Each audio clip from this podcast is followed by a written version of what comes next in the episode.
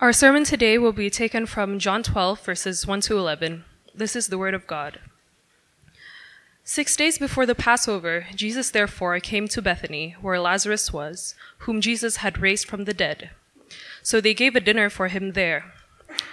Martha served, and Lazarus was one of those reclining with him at the table.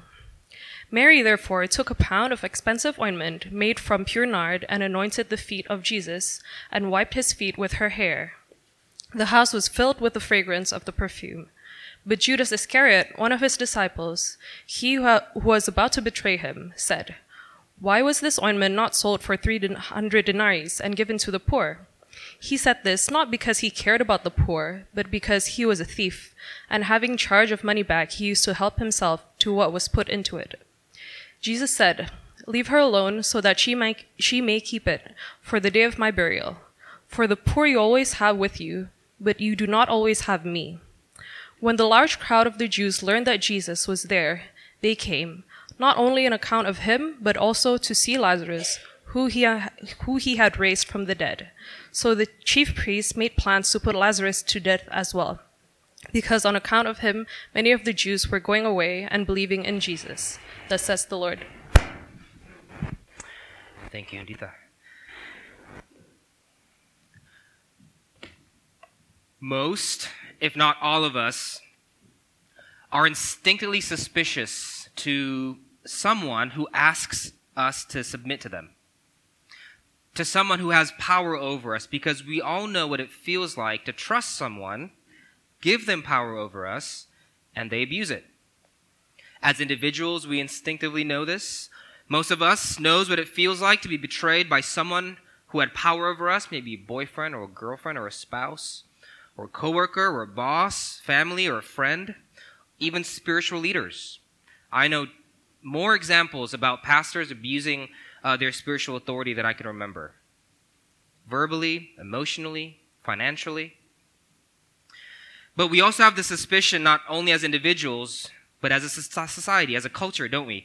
We, we felt disappointed by people in power in the past. That's why in the late 90s, students, artists, journalists, various women groups rallied together to overthrow a particular president that they thought had too much power for too long. They didn't want that. They wanted democracy. But what's interesting, even after the overthrow, a book called Challenging Authoritarianism in Southeast Asia which came out seven years after uh, the event, records that suspicion to authority never decreased. It never died down. It actually increased. Because in this newfound era of democracy, corruption rates actually increased. And people in political authority still abuse their power. When someone has too much power, whether a boss or family or friend, or if someone has too much power over us as a community, whether political leader or religious leader, as individuals and as a society, we have this instinctive suspect that wells up within us, don't we? And here comes along Jesus, claiming to be the King of Kings, asking us to give unto him a kind of power and authority over our lives that no one has ever asked before. Here comes Jesus asking for an allegiance that is deeper than anyone has ever asked because his commands is not just to obey him externally, but to love him truly internally. You see, it's deeper. He's asking for an allegiance broader than anyone has ever asked before because it extends to every aspect of our life, not just the public, but the private.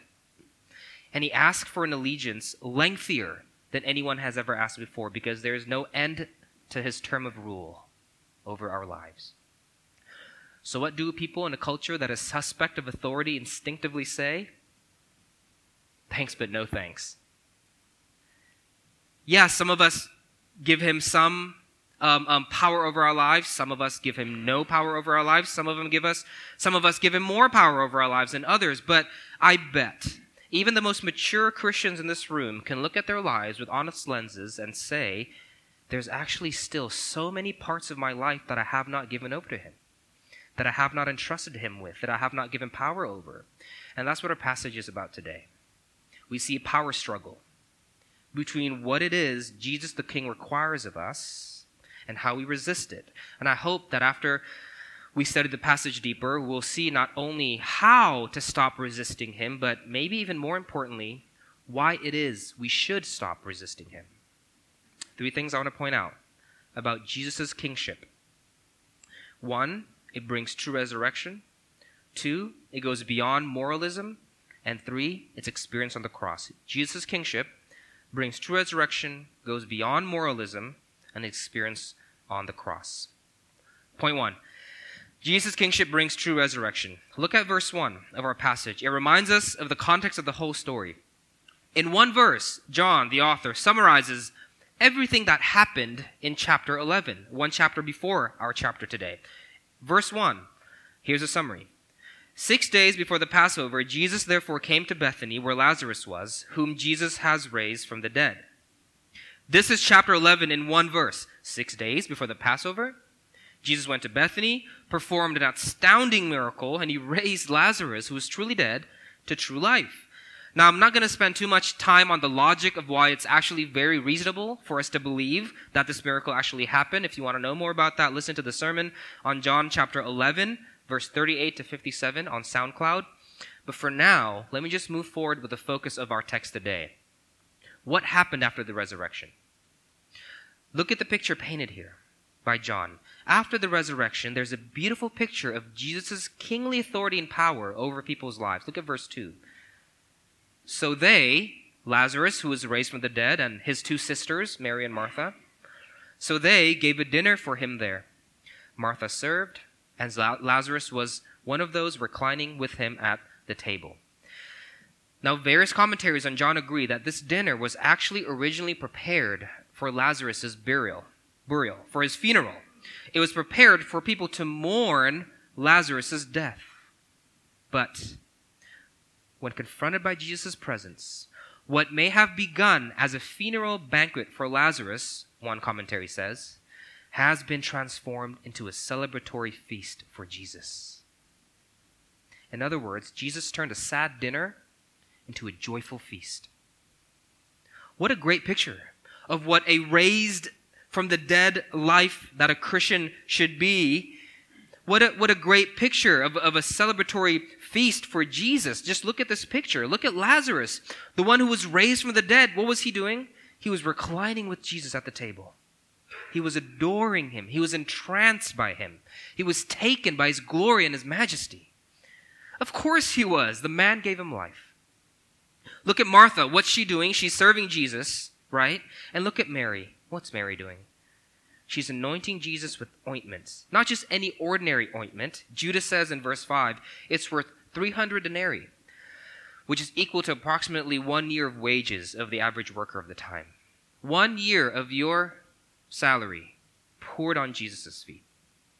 This was all the family savings, or as some commentary says, all the inheritance from their parents that was passed down to this family, invested not in real estate or business, like maybe for many of us, but on precious ointment. She poured it all out on Jesus and offered it to him as an offering.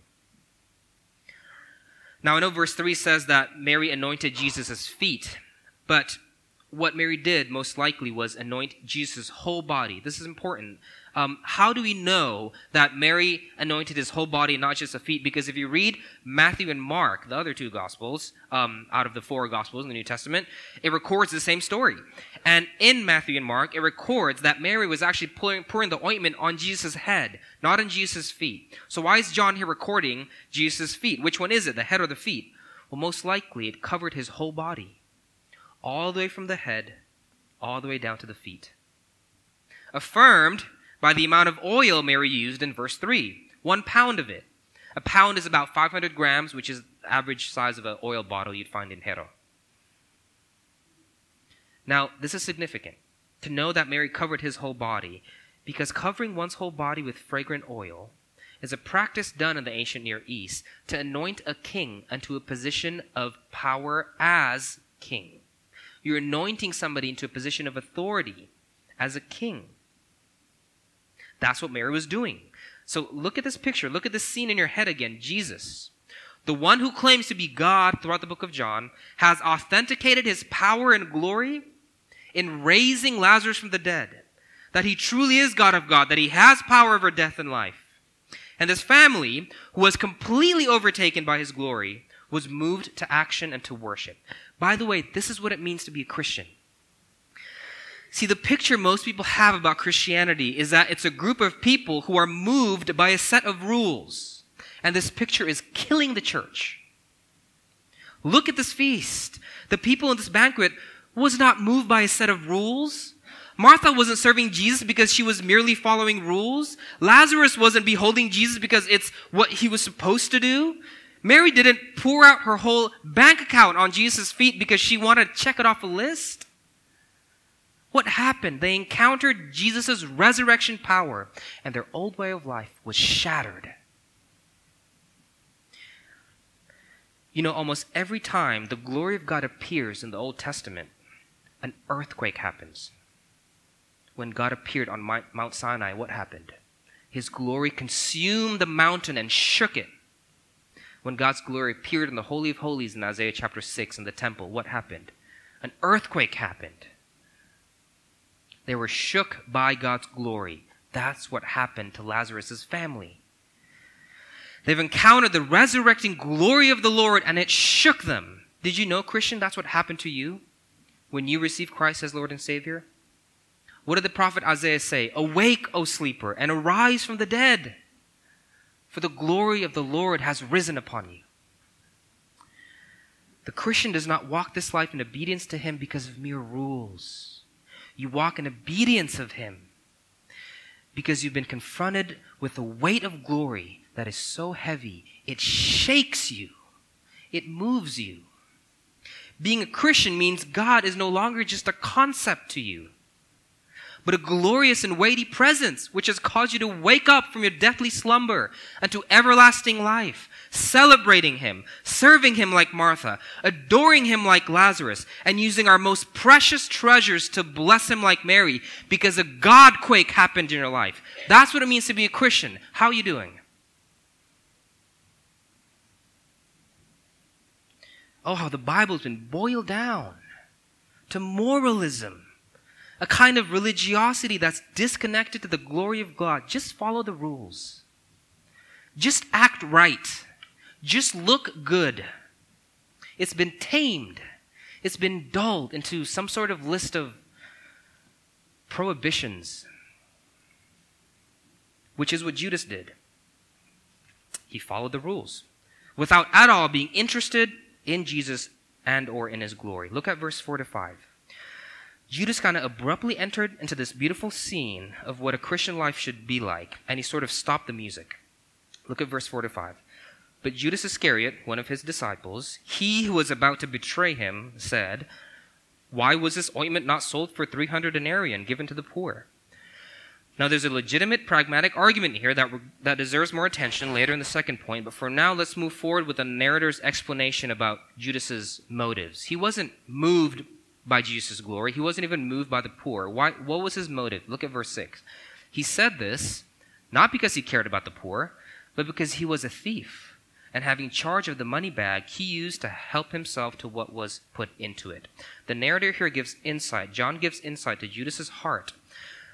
What was glorious to Judas, what was weighted to him, what shook and moved him was not Jesus' majesty, wasn't even the poor. It was money.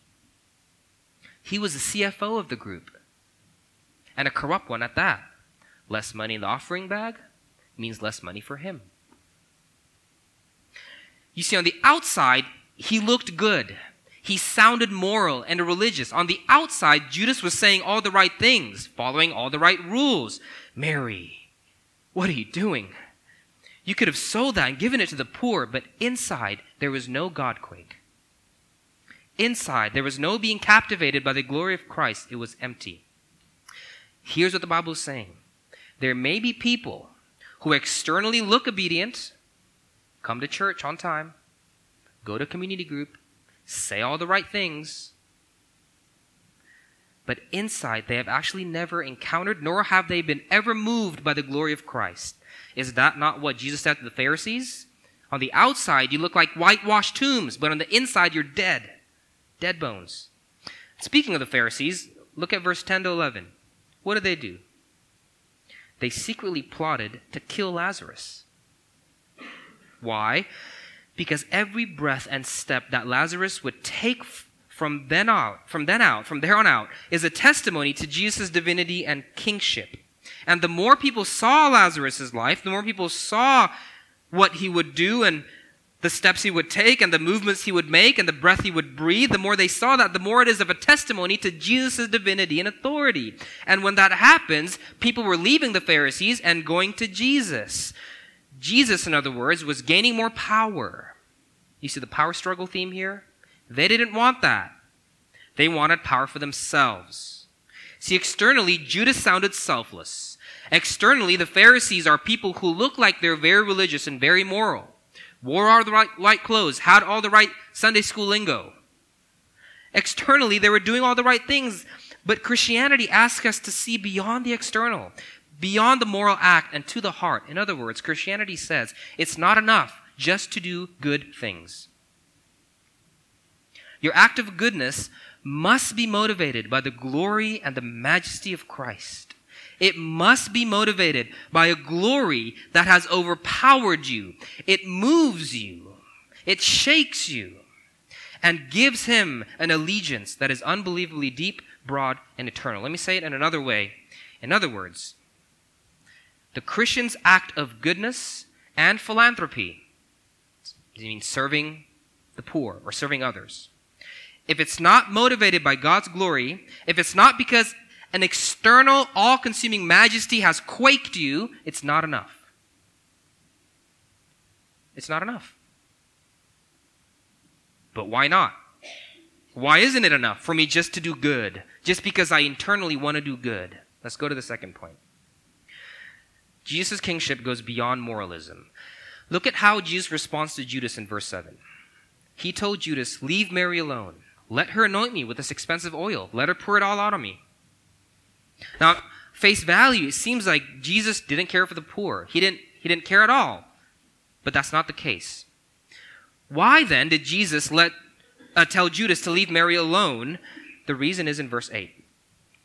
Leave Mary alone. For the poor you always have with you, but you do not always have me.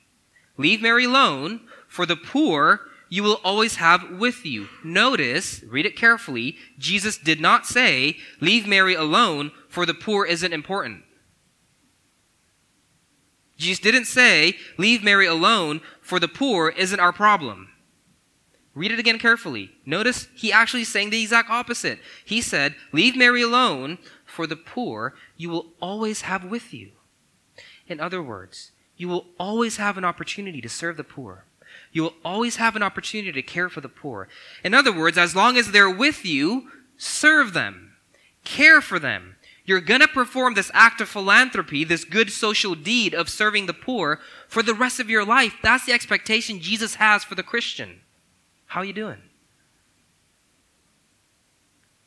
In other words, he said, I'm not neglecting the poor. So then, why did Jesus let Judas cringe a bit when Mary poured all this expensive oil out onto him? Well, he's trying to reveal to Judas and to everyone else there and to us today that if one's desire to do good, to serve the poor, for philanthropy, or his desire for social service, if it's disconnected from your acknowledging of Jesus' kingly authority, if, it's, if our act of good is disconnected from an external power and glory that has risen upon you and moved you, it's not enough. Why? I'll tell you why. Because at best, at best, if you're not controlled by God's glory, what will motivate you to do good, what will motivate you to sacrifice for the poor, what will motivate you to do acts of philanthropy, at best, is your own good conscience and your inner sense of goodness. Well, what's so wrong with that? Why can't I just do good because I'm internally moved to do good? Why isn't mo- being motivated by my conscience good enough? Three, three reasons. There's much more. Let me just talk about three. If you do that, one, your good deeds will be irregular and inconsistent. Two, your good deeds might cause your ego to inflate. Three, your good deeds won't actually meet people's need. Your good deeds will be irregular and inconsistent. Your good deeds will inflate you. And lastly, your good deeds won't meet people's actual need. Let's briefly talk about them. One, your good deeds will be irregular and inconsistent. Look, if your primary motivation to do good is motivated by your internal sense of goodness, you must ask yourself, what happens when that internal sense of goodness disappears? Oh, come on. You know how fickle they are. You do.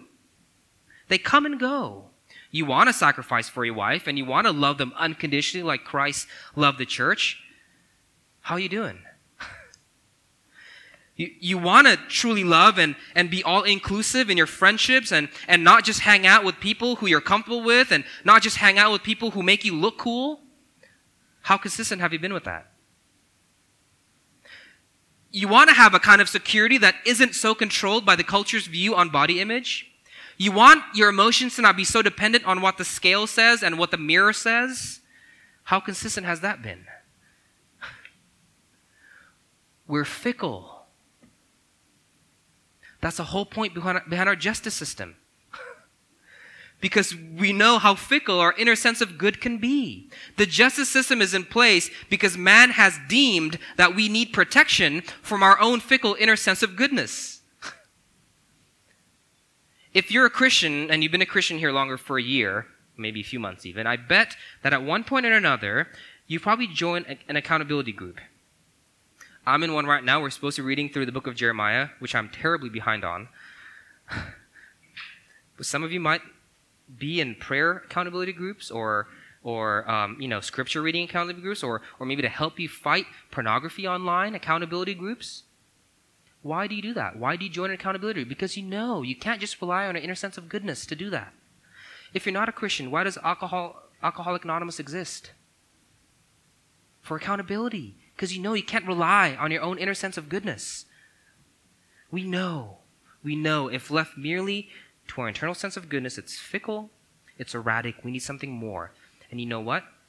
If your commitment to philanthropy, if your good deeds are primarily motivated by your own internal sense of goodness and consciousness, it'll be short lived, it'll be irregular, it'll be erratic, and it'll be fickle. It won't be enough. What we need is to have something greater and weightier that comes from outside of us that moves us. For the love of Christ compels me, Paul says. That one died for all, therefore all have died. And those who live shall no longer live for themselves, but for him who loved me and gave his life for me. Two, if your good deeds are motivated primarily by your internal sense of goodness, it might inflate you.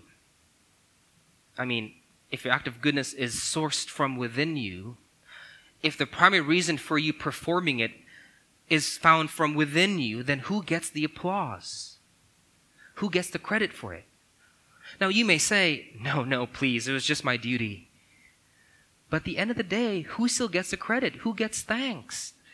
No one else but you. Because the, re- the act was a result of your inner sense of goodness. Now, okay, you might be able to handle some applauses, but if the applauses and the cheers get loud enough, if they keep going for long enough, can you really stop yourself from swelling up? We can't even stop ourselves from looking at a mirror every time we pass by it in the mall. Don't act like you don't do it. You really think you have what it takes to handle all that praise. And even if, even if you have the inner tenacity to remain humble, even when you get all, get all that praise, who then gets praised for all that humility? you do. Well done for being humble even after receiving all this praise. If your inner sense of goodness, if your drive for good deeds is, is, is, is found in yourself, even if you have the tenacity to stay humble, at the end of the day, there's no other place that glory goes to but to you. Three, if your good deeds are motivated primarily by your internal sense of goodness, your good deeds won't ultimately be good. What do I mean? Look, if, if you believe that Jesus is truly who he claims to be, if he is the true source of peace and comfort and joy and happiness, if that's really true to you, then your act of goodness, your act of philanthropy and service to society can never be disconnected to Him because if it is, then you'd be robbing people from the true source of joy and peace and comfort and happiness. Yes, you might improve people's living standards and you might improve the quality of life in your city, but if That's all there is to it. At best, that's secularism. You see. Secularism says ultimate joy and security can be found in earthly comforts, not in Christ. Secularism says joy and security can be found in worldly things, not in Christ. Secularism says joy and security can be found in longevity of health and life, not in Christ. If your act of goodness is disconnected from Christ, at best you'd launch people straight into the heart of secularism. What is true joy? What is Christian joy, Paul says, Philippians 4? For I've learned in whatever situation I am to be content. I know how to be brought low. You know how to be brought low? And I know how to abound. In and every circumstance, I've learned the secret of facing plenty and hunger, abundance and need. I can do all things through him who strengthens me. I'm not saying you have to preach the gospel every time you give money to the poor. No. All I'm saying, if your act of philanthropy is disconnected from your all consuming love for Christ and His glory, you won't even have Him in the framework of your mind as you help people's earthly needs. You won't. And at best, you'll give them momentary joys of secularism. And all they would know is peace and shalom from worldly possessions. That's not what God wants. That's not enough. He's more interested in true joy and holiness, not in an increased standard of living. Look at Jesus' life. Look at the lives of all the apostles and his early followers. So there it is. If your good deeds are motivated merely by your inner sense of goodness, disconnected from the glory of Christ, it'll be fickle and irregular. It will bring glory to yourself, not to God. And at best, it'll lead people to the false promise of secularism. To this, Jesus tells Judas, he tells us, it's not enough. It's not enough. I want you he says, to be fully abandoned for me, and let my weight of glory, my kingly authority over you, my constant commands, not your wavering inner sense of goodness, be the basis of your good deeds and your philanthropy. Because if you're doing it as obedience to me, one, you'll have a motivation to keep doing it, even when you don't feel like it. You see. Two, if you're doing it for me, you're not going to give credit to yourself. Just like the moon can't gloat for giving light to the world, neither can the Christian gloat for living their life here on earth as a representation of Christ. Three, you'll offer far more than just worldly comforts. You'd actually be leading people to the source of joy and comfort, teaching a peace and a shalom despite and beyond their worldly circumstances. To Judas and to us today, Jesus says, You want this? Then you must have a God quake. He must be more than just a concept to you, but a weight of glory that moves you, that shakes you, because you've been resurrected from your deadly slumber. That's the only way you'll live a life of service to the world that is consistent steadfast, God glorifying, all the while offering them something more than just what the world can offer, but the source of joy and stuff. And you'll do that not as a begrudging follower of Christ, but you'll serve him like Martha. You'll adore him like Lazarus, and you'll pour all his, all your riches upon his feet like Mary as a participant of a joyful celebratory feast. You want that? Do you? Now, a lot of people here are saying, I do. I really, really, I really do want that. My whole life, I've been going to church. My whole life, I've been doing religious things, going to other religious institutions.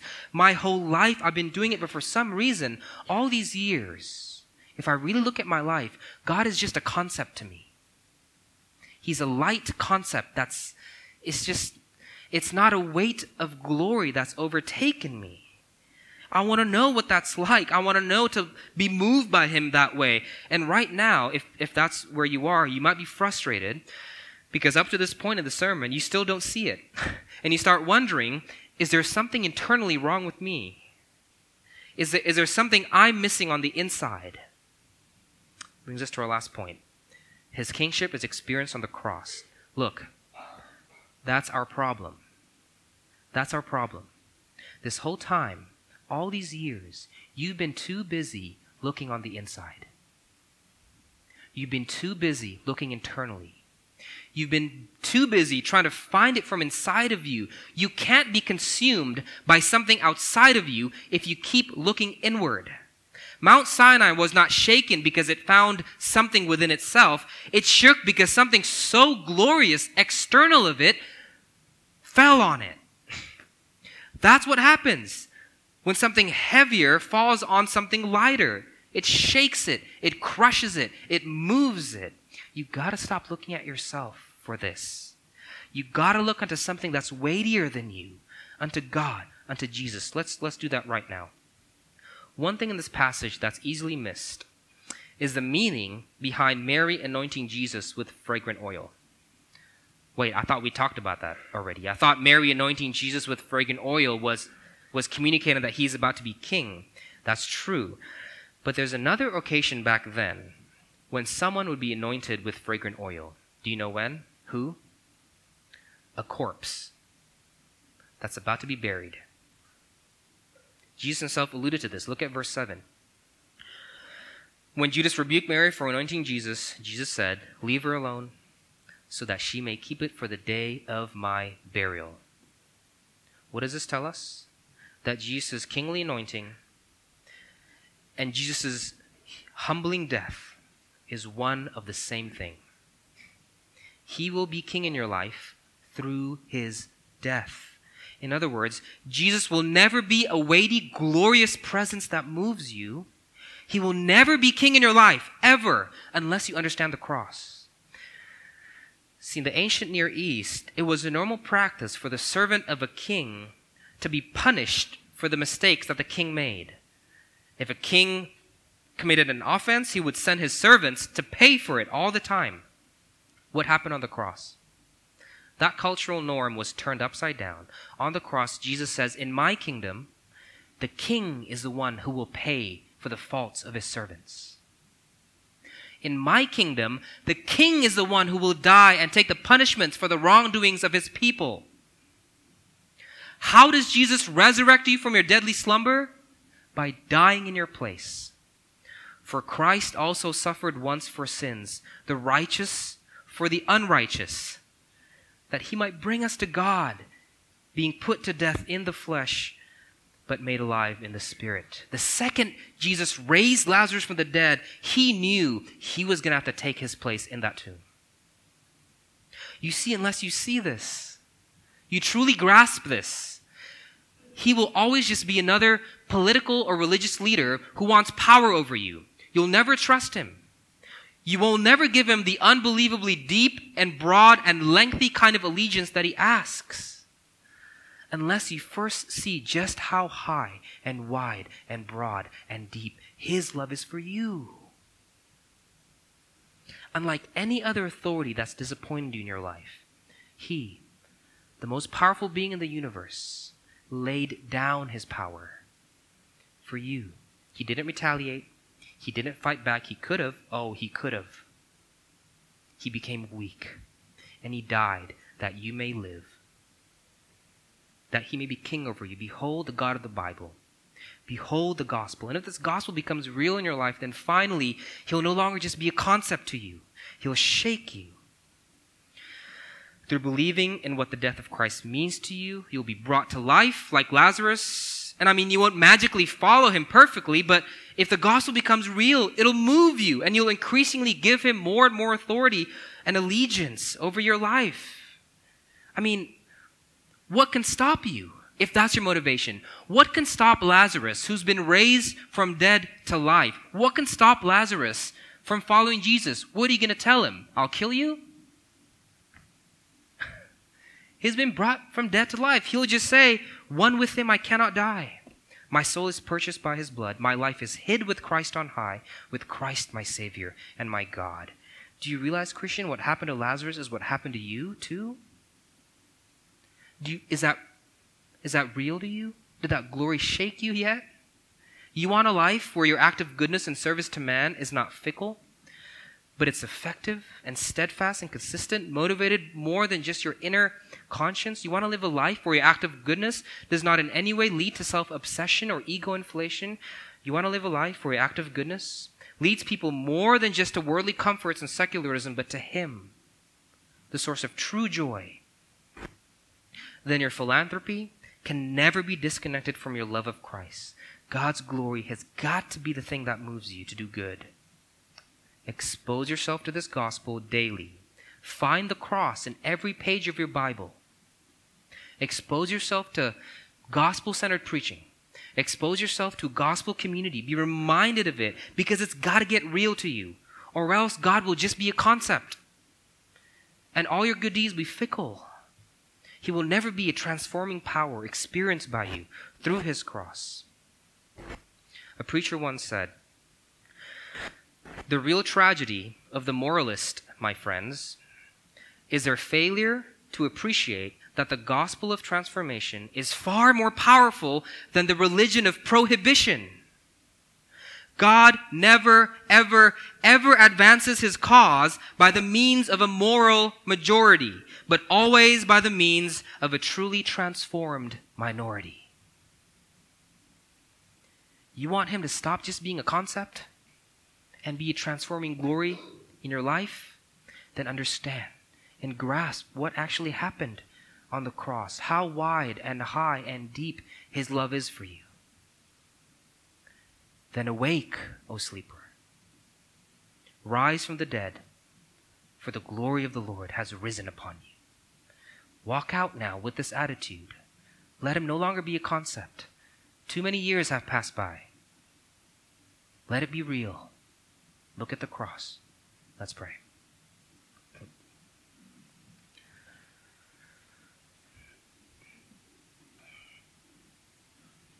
Father, we can't experience this weight of glory unless you first shine it upon us, as Isaiah said. I beg you, Father, as we do this, you make us realize you are a king who died for his people. You are a king who gave us your life and won our trust by laying down your power. That now we can no longer be suspect of you and thinking as if you're just another political or religious authority that wants us to vote for him and give him power so that you can have more power for power's sake. You don't love your power more than you love us. Look at the cross. That's the proof. You laid it down that we may be with you. Father, let it shake us. Let this glory be weighty. Let us be tired of claiming to be a Christian, of going to church, of doing all the right things and feeling it to be a dry type of religiosity disconnected from the Godquake that you said the gospel should bring. I beg you for this to be true in the lives of those that are here in this room today, that we may go out and give the rest of our lives every act of good, every moral deed, connected, transformed by your gospel. In Jesus' name we pray. Amen.